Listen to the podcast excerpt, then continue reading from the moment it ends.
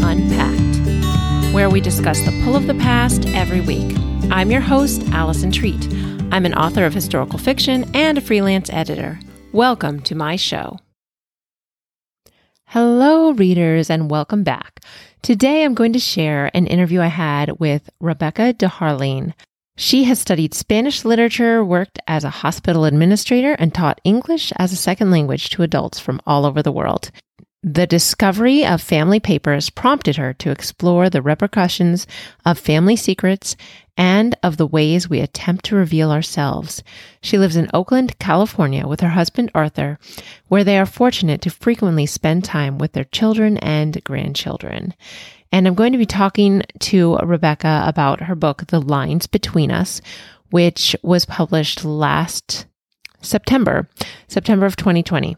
She tells me all about that book in the interview, and we talk more about the family papers that she discovered that kind of led to this idea. Um, so, without further ado, here is my conversation with Rebecca D'Harlingue. Rebecca, I'm so happy to have you on the show today. Oh, thank you for having me, Allison. Yeah, thanks for joining us. Um, your first novel, The Lines Between Us, released in September. Can you tell us about this book? Um, yes, it's a dual timeline historical fiction. Um, it's about a woman whose niece disappears um, from 1661 Madrid, and she looks for her for a while, and then, but having found her diary and realizing why the girl fled, she stops her search for fear she'll put her in greater danger. Um, oh. And then, in the second part, in 19, we, we're in 1992, St. Louis, Missouri. Um, Rachel, uh, her mother has passed away, and on her deathbed has said, uh, I have failed. I have failed Juliana. I'm like Anna. And Rachel has no idea who these people are, Anna being the aunt, Juliana being the young girl who had disappeared from Madrid.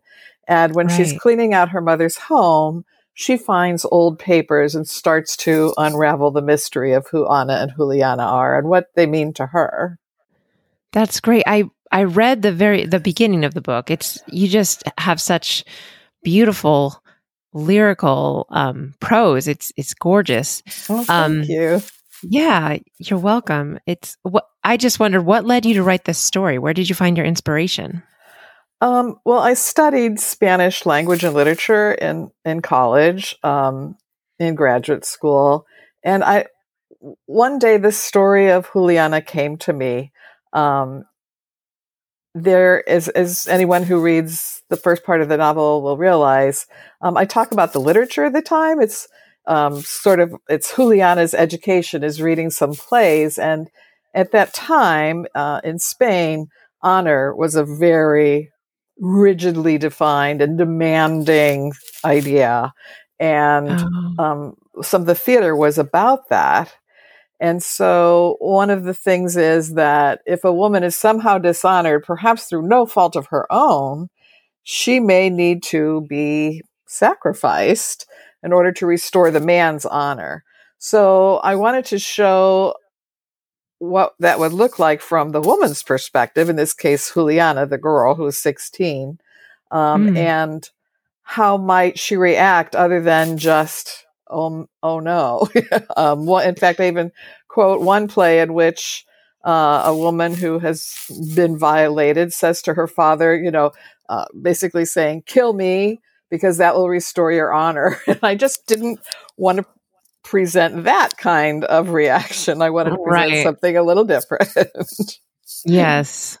Your book talks about, because of the, I guess it's the 1992 timeline mm-hmm. that um the family secrets kind of come up. Mm-hmm. So, can you tell me more about that or um how that theme in the book came up for you? I started the book. This is a sort of a strange um, tale of how the book itself, how I actually wrote the book. I started the book in the 1990s.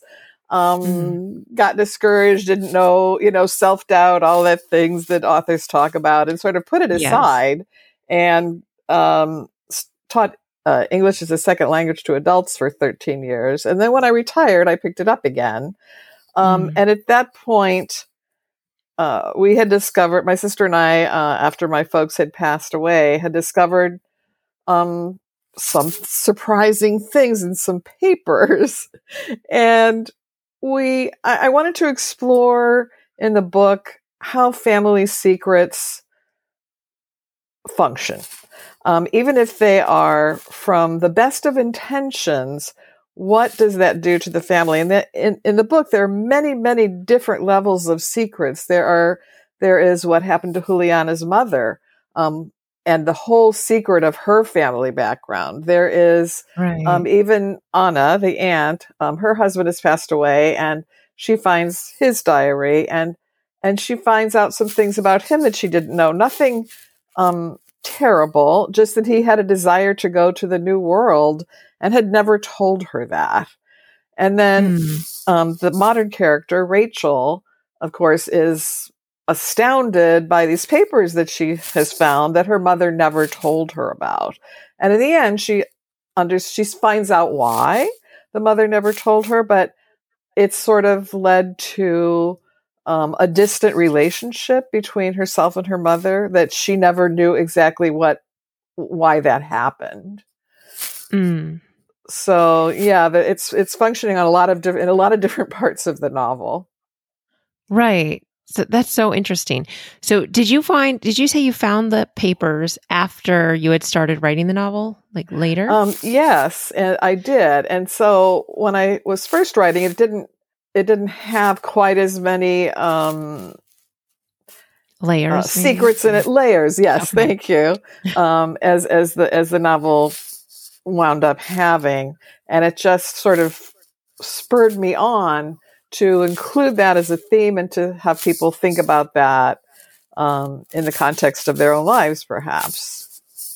Because right. we often tell ourselves that we're not sharing for the other person's good, but but is it always is that always true? And not only what does it do to the person um, who who doesn't know the secret, um, they and may later discover it after they can't ask about it anymore, but also what it does to the person who keeps the secret. In in the novel, Rachel's mother is a very has a very reticent personality, um, and I like to imply that it's because she lived her entire adult life feeling that she had to keep this secret that she had vowed to keep uh, when she was a young mm. woman. So. Okay. So, how much does your book mirror what happened in your life? Like, is Rachel's story similar to yours, or and how did you go about like separating that? If yeah, no, it's it's it doesn't mirror it very much at all. Um, yeah, uh, it was just the inspiration. It was just it. Yeah, it was just sort of a, a trigger to like, oh, this is, you know, a- after you sort of step back and say, oh, wow, that was shocking wonder why we nobody ever told us about this um, right. and then you know after the emotional part is finished then you're able to sort of think of how that could um, how, how other people might go through those we're always i mean there's always something in the news about people finding out some secret they didn't know about and especially now with things like ancestry.com and people you know sending in their their samples. Right. Um, I, you know, I know people who have found a sibling that they, a half sibling that they never knew existed. So, yeah, um, it's, uh, it's a very current thing. And it's something that happens in more cases, I think, than one would realize. But no, ours wasn't anything as, as dramatic um, as what happens in the book. okay. I'll keep that in mind when I finish reading it. Um, I think you mentioned that your novel has this theme of um, resilience, the the resilience of women. Can you explain how how your novel portrays that, or how sure that has an mm-hmm. importance to you? Yes. Um, so as I said, I didn't want um, Juliana to uh, just let herself be the victim when she she is she's violated and her father mm-hmm. is has, kills kills the man and is going to kill her um, and so what does she do and the, especially at that time we're talking 17th century spain a very closed society um, right pretty misogynistic What mm-hmm. is she what are her options she has really very few options but she does run away Um, and she has her her dueña, who's sort of like a, a very close governess, um, who goes with her and helps her at first. Um, but and and and they do they they make their way to southern Spain to Seville, and but but her dueña leaves her there leaves her there, and Juliana must figure out what she's going to do. So think here we have this 16 year old girl who has been traumatized.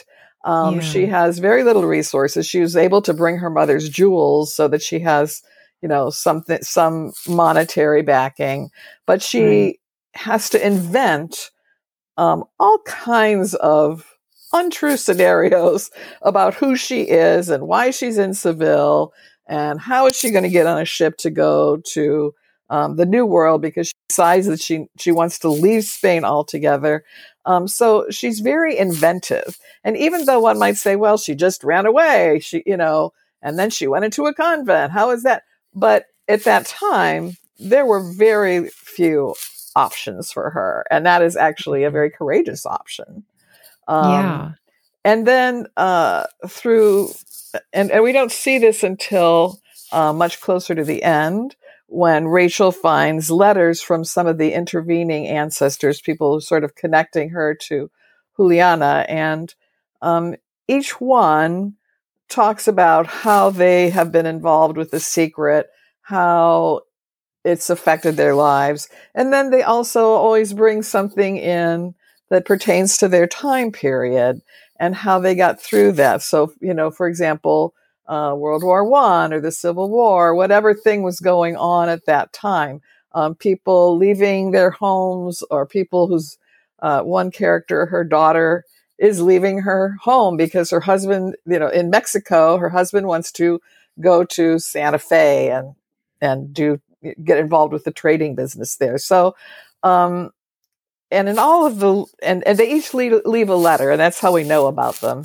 And in all of them, they're um, quite courageous and explaining how um, they had gotten through what they had gotten through and encouraging and sending love to the next the next gener the next generations. Oh it's so fascinating. Um uh, do you want to talk about the form of the book? Because i know you used a lot of letters and diaries uh, to make it up so that's it's like an epistolary novel in in some ways. Yes. But also um but it's also a time slip, right? I mean, do you go yes. back and forth between the yeah. time periods? Yes, I do go back and forth. And I always say it's a dual timeline, but um, an author friend pointed out to me, well, actually you have three time you have three time periods, which oh. is true because the prologue, which is less than a page, is 2014. And it's Rachel looking back on 1992 when she discovered the papers. And then the yes. epilogue um, at the end is also 2014 with Rachel telling us how everything has turned out in between and what has happened to her and her family and how she has shared the papers, etc. Um, okay. Yes, there is. So in, in, the first part, we have Anna and uh, she has found her husband's journal. And so she reads it and then you and then you see her reaction to it and what happens in her day. And then the next night she reads some more. And and that continues on with her reflections on um, what her husband has said and also on uh, how he perceived things that happened in in their marriage um, perhaps mm-hmm. differently than she did. So we get that connection.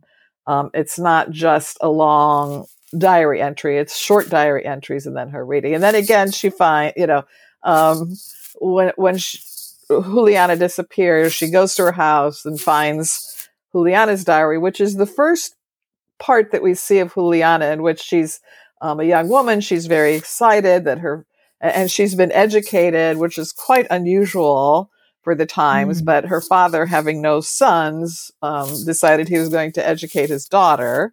And uh, she's quite excited and she's studying these dramas, which her father, these honor plays, which her father has assigned to her to read, although she never quite expresses the extreme importance of honor in the way that he would like her to. So we mm-hmm. see Anna reading that as she um, starts to d- decides maybe you know, she feels like she has to do something to find Juliana. So she decides to go to Seville because sometimes her brother goes to Seville on business and maybe maybe he took Juliana this time, though none of it seems terribly logical to her, but she needs to do something. So she's reading Juliana's diary as she goes along. Um, okay. and and then when she's in Seville, she reads the ending and finds out, you know, why Juliana has left. In the in 1992, what Rachel finds is a second diary in which Julia in which Juliana is saying, "Here's what happened to me," and then and then it goes forward. So it's always a back and forth between okay. whatever the current time is, be that 1660 or 1992. Hmm. Wow. So, can you tell me how you did your research? Because I have, I have very little knowledge about this time period, especially in Spain. Um, and like I didn't even know until you told me what the way they dealt with people being dishonored or women being dishonored or or violated. Um, yes. Um, well, as I said, I studied um, Spanish lit in grad school, and right.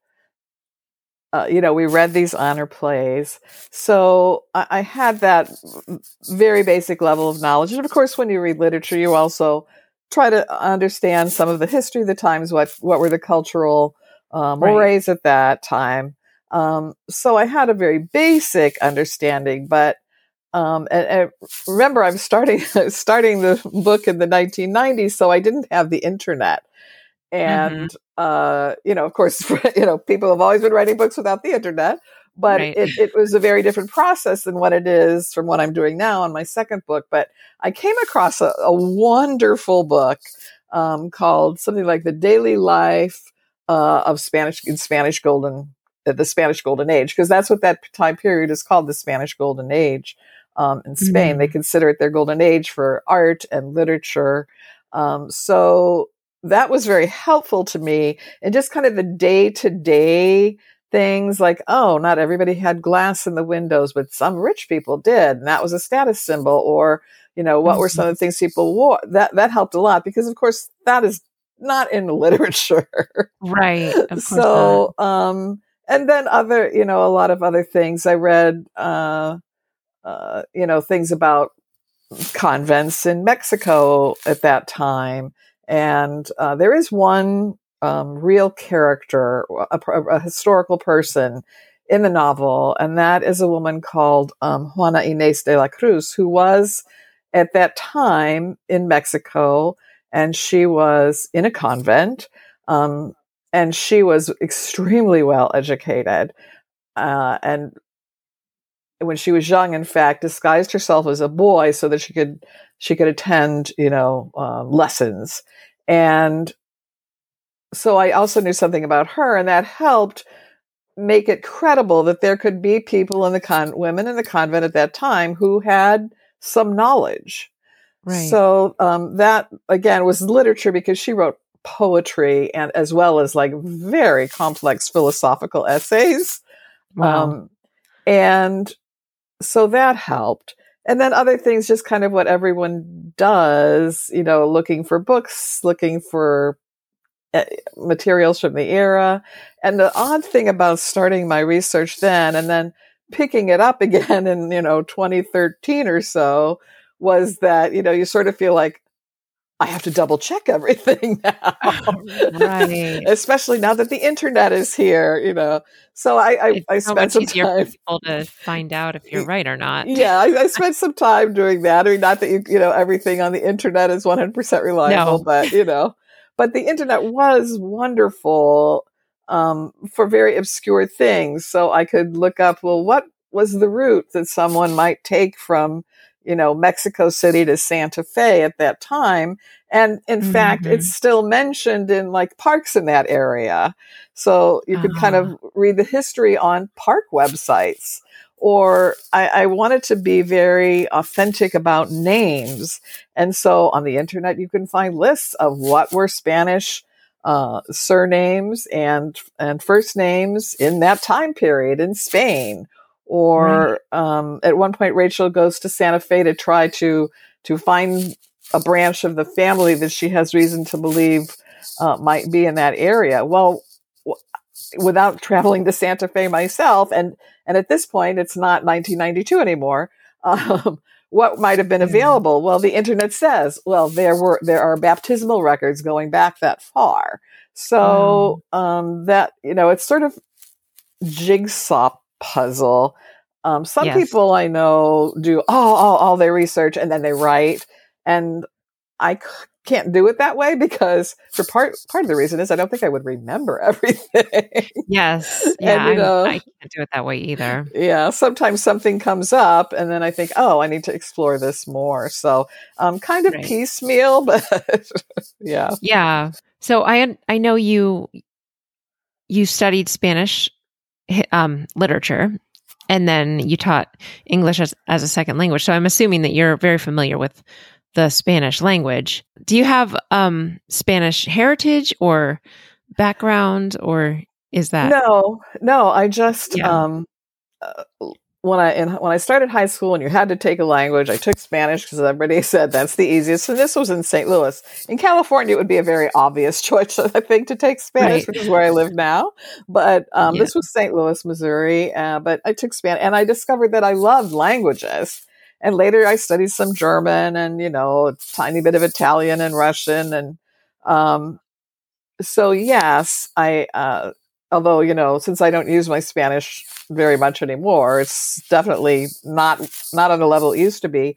And actually in teaching english as a second language um, i had to teach in english because i might have students from 10 different first languages. Okay? so that um, a, once in a great well i would say there's never more than even though as i said i'm in california there was never more than 20 or 25% of my students who were spanish speakers Okay. although occasionally if there was some for example piece of grammar that i knew is exactly like it is in spanish i would say that to the spanish speakers look this is just like this you know yes, but sure. yeah, for the most part, um, and, and you know, I love teaching English as a second language because um, I loved language. I, I, you know, I'm a grammar, you know, person, and and the students were just so amazing. I absolutely loved it. It was a wonderful job. I retired so that I could babysit my newborn um, baby granddaughter. So otherwise, I probably would have stayed a few more years. Yeah, I'm sure it's very rewarding. yes. But you, I mean, it's clear in your writing that you have a command of the Spanish language also. And um, like your prose is just captivating. I was, I'm just amazed that you didn't start writing books earlier. So I'm just curious if you can tell us. I know after you retired, and I think you said 2013, you retired and, and Mhm. decided to work on this book more. Yes. Um, so where, what happened then once you finished the book? Tell us the story of how you, how it, how you got a publishing deal. How that happened. okay. Um, well, I'll sort of start with the end and then backtrack maybe because okay. um, my publisher is She Writes Press, which is a hybrid press. Um, Okay. For your listeners who don't know what that is, it's a publisher, an independent publisher, but the author pays the costs of publishing. So what happened was um, our publisher, uh, the woman who heads it up, her name is Brooke Warner, and I had I had met her because I went to um, a, a webinar, a seminar that she um, was giving, and then I met with her to ask her about platform building because that was also part of the big thing. She and she said, "Well, Yeah. even though we're not going to talk about your book, bring your first ten pages so I know kind of what you write about." So I Mhm. did, and she liked it, and I sort of got a relationship going with her. But I said, well, I, I would still like to try to go the traditional publishing route. So Mhm. I queried for a year. And I I will not tell you how many agents I queried, and I tried to be very focused and but um and you know there were people who asked for partial manuscript or full manuscript, but but nothing came of it. And I just thought at my point in life, I don't want to wait around anymore.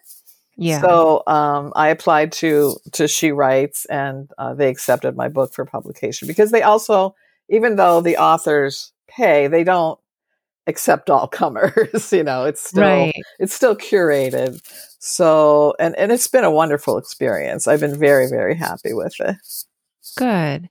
Um, then I see that you also were you a finalist for several awards. Is that? Can you tell us about yes, that? um, yes. Um, I, I was a finalist in the International Book Awards uh, for Best New Fiction, and also in the um, Best Book Awards for for again um, Best New Fiction. I was a finalist in those, Right. and um, yeah, that was a very uh, pleasant surprise. Yes, that's exciting. That doesn't happen every day to every new author. So. right. Well, with every all the books that come out, it's just the struggle, of course, as you know, to have people know that you exist. So Yes, anything absolutely. helps. right.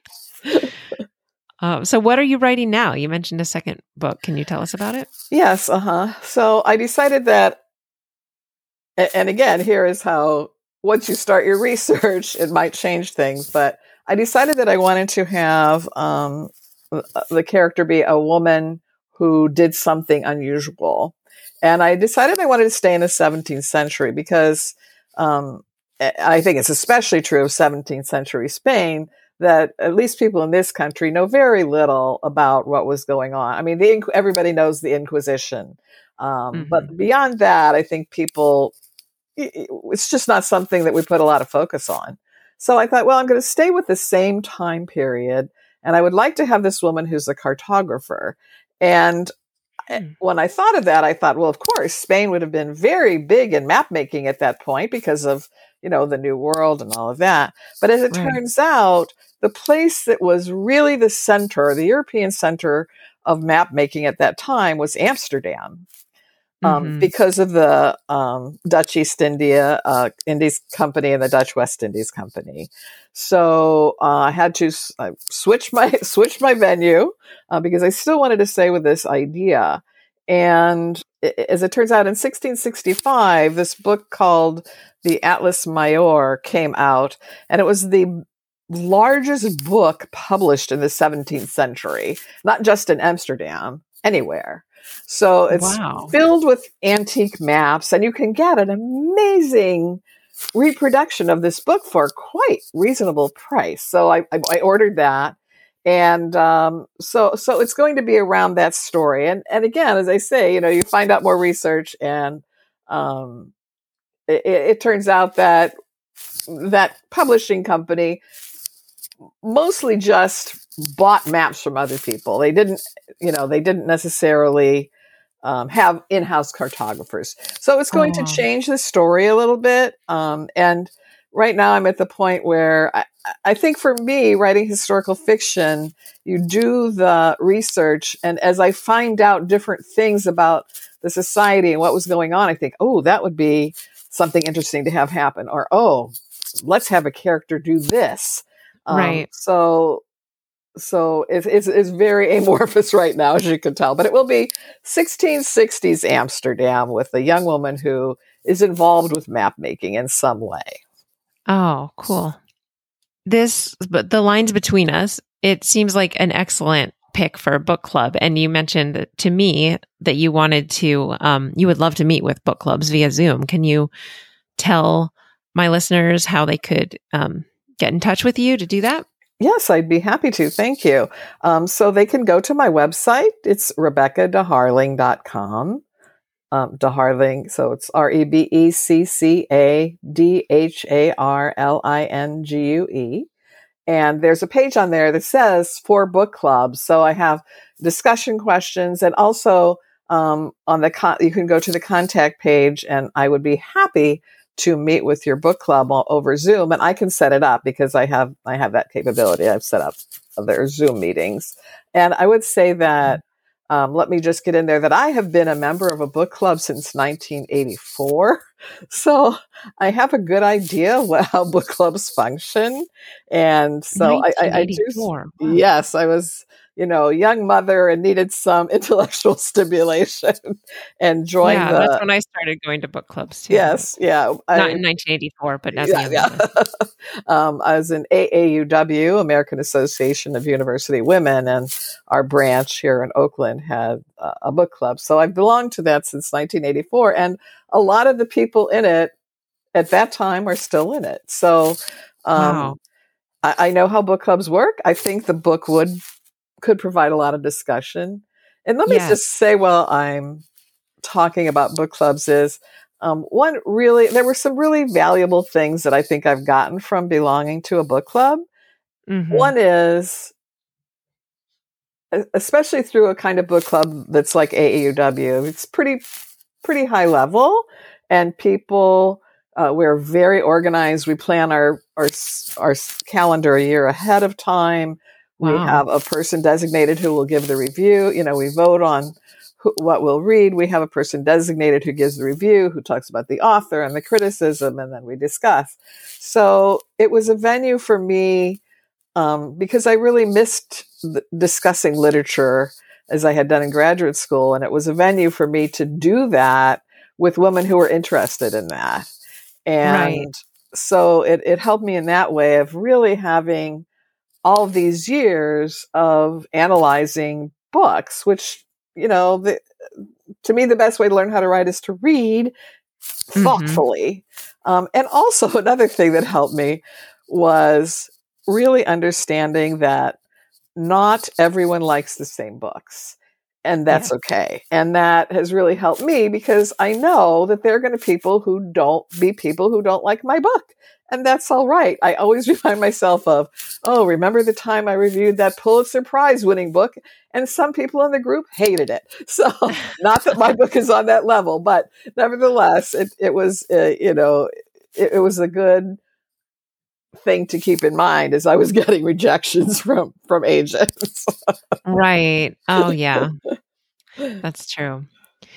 So, um, you've listened to my podcast, so you know what question I'm going to ask you next because I ask it of all my guests. Um, how do you think learning about history through story helps us approach life in the present? I think that, especially for those who have been left out of the history books, um, like women and certainly um, people of color, that it's a way to reimagine what things might have been like because we don't uh, the history of people who are not in the dominant group mm-hmm. wasn't really recorded and so through imagining yeah. we can sort of give them a new life and a way to imagine what might have happened and and to give us inspiration. And I, I, I didn't know, as you said, that uh, you were going to ask this question. And so I went and looked up one of my very favorite quotes. Um, and it's from an author named Rachel Kadish, who wrote a book called uh, Historical Fiction, also set in this in the 17th century, um, huh. called The Weight of Ink. And she said in an article that she did in 2018 in a Paris review We've lost too many stories. Historical fiction undertaken with integrity is an act of repair. Lives have run through the sieve, but we can catch them in our hand. And I just love that. Yeah. Idea of bringing stories alive. And, and, and as she says, with integrity and her if you read her book, The Weight of Ink, it's incredibly well researched. And she says mm-hmm. in this article that if you make all of the other details in your book, things that are known, things that are in the history books, and you've done everything you can to show this is what it was like, then an imagining will fit in and be credible. So I, mm-hmm. I really like her way of looking at things. And I think that for groups that were m- missing from the history books, it helps us live now because we see that there possibly were inspiring people or people who just had troubles like we have and somehow got through. And I think that mm-hmm. is the big, you know, like now they say so many people are reading about the 1918 pandemic because it's it's comforting to know that people have been through trials and tribulations and somehow made it to the other side. So I Right. think that's what historical fiction can do for us. Yeah. Yes, I love that. Um, the idea of capturing those Yes. Yeah. stories that we've missed out on. That is so cool. Mhm. So, Rebecca, it was wonderful talking with you. Thank you. What, what's the best way for listeners to find your book? Um, it's sold anywhere books are sold. So Great. yeah, you can go to your favorite bookstore or online or and and can I please make one plea? Um, if Yes. you read the book, no matter where you got it, if you got it at the library, it's in a number of libraries. You can always request it if your library doesn't have it. Please leave a review for the author because it makes a huge difference. It does. It that's an excellent point. It does. It makes a huge difference to the author if you leave a review. yes, and it doesn't have to be long or complicated. It can just be a sentence Right. or two, but it's very Exactly. helpful. Yes. Okay. And do you, are you active on social media? What's the best? Yes, um, yes. Um, I'm at Rebecca D'Harlingue author on Facebook and Instagram. okay. Great. Wonderful. Thank you so much for being with us today, Rebecca. Thank Rebecca. you, Allison. It's been a pleasure. Okay, my friends, I hope you enjoyed this conversation with Rebecca D'Harlingue. If you've been enjoying Historical Fiction Unpacked, I would love it if you would leave a review. There are a few new reviews on Apple Podcasts for the show, and I'm so thankful for that. I was excited to see that. Um, thank you so much to you, those of you who've left reviews.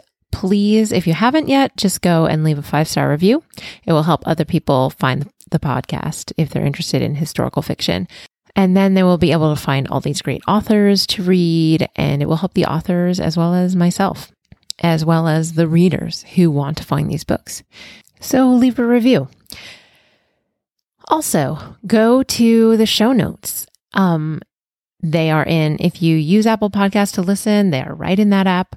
They may be in other apps, but I have not checked that out completely. Some, some podcatchers do have show notes and some do not. But you can always find them at allisontreat.com slash blog. That's A-L-I-S-O-N-T-R-E-A-T dot com slash B-L-O-G. In the show notes of every episode, I have links to the author's books and to their website and their social media, so it's easy to follow them and find their books. I also want to ask you to join our Facebook group. It's called Historical Fiction Unpacked Podcast Group. Just look that up on Facebook. And there's also a link for that in the show notes, so you can get to it from there. But we would love to have you join the conversation. Before I let you go, I want to come back to this idea of honor that came up in the conversation with Rebecca. Um, obviously, the people in 1601 Spain had, or the men at least, had some kind of warped idea of honor and what that meant.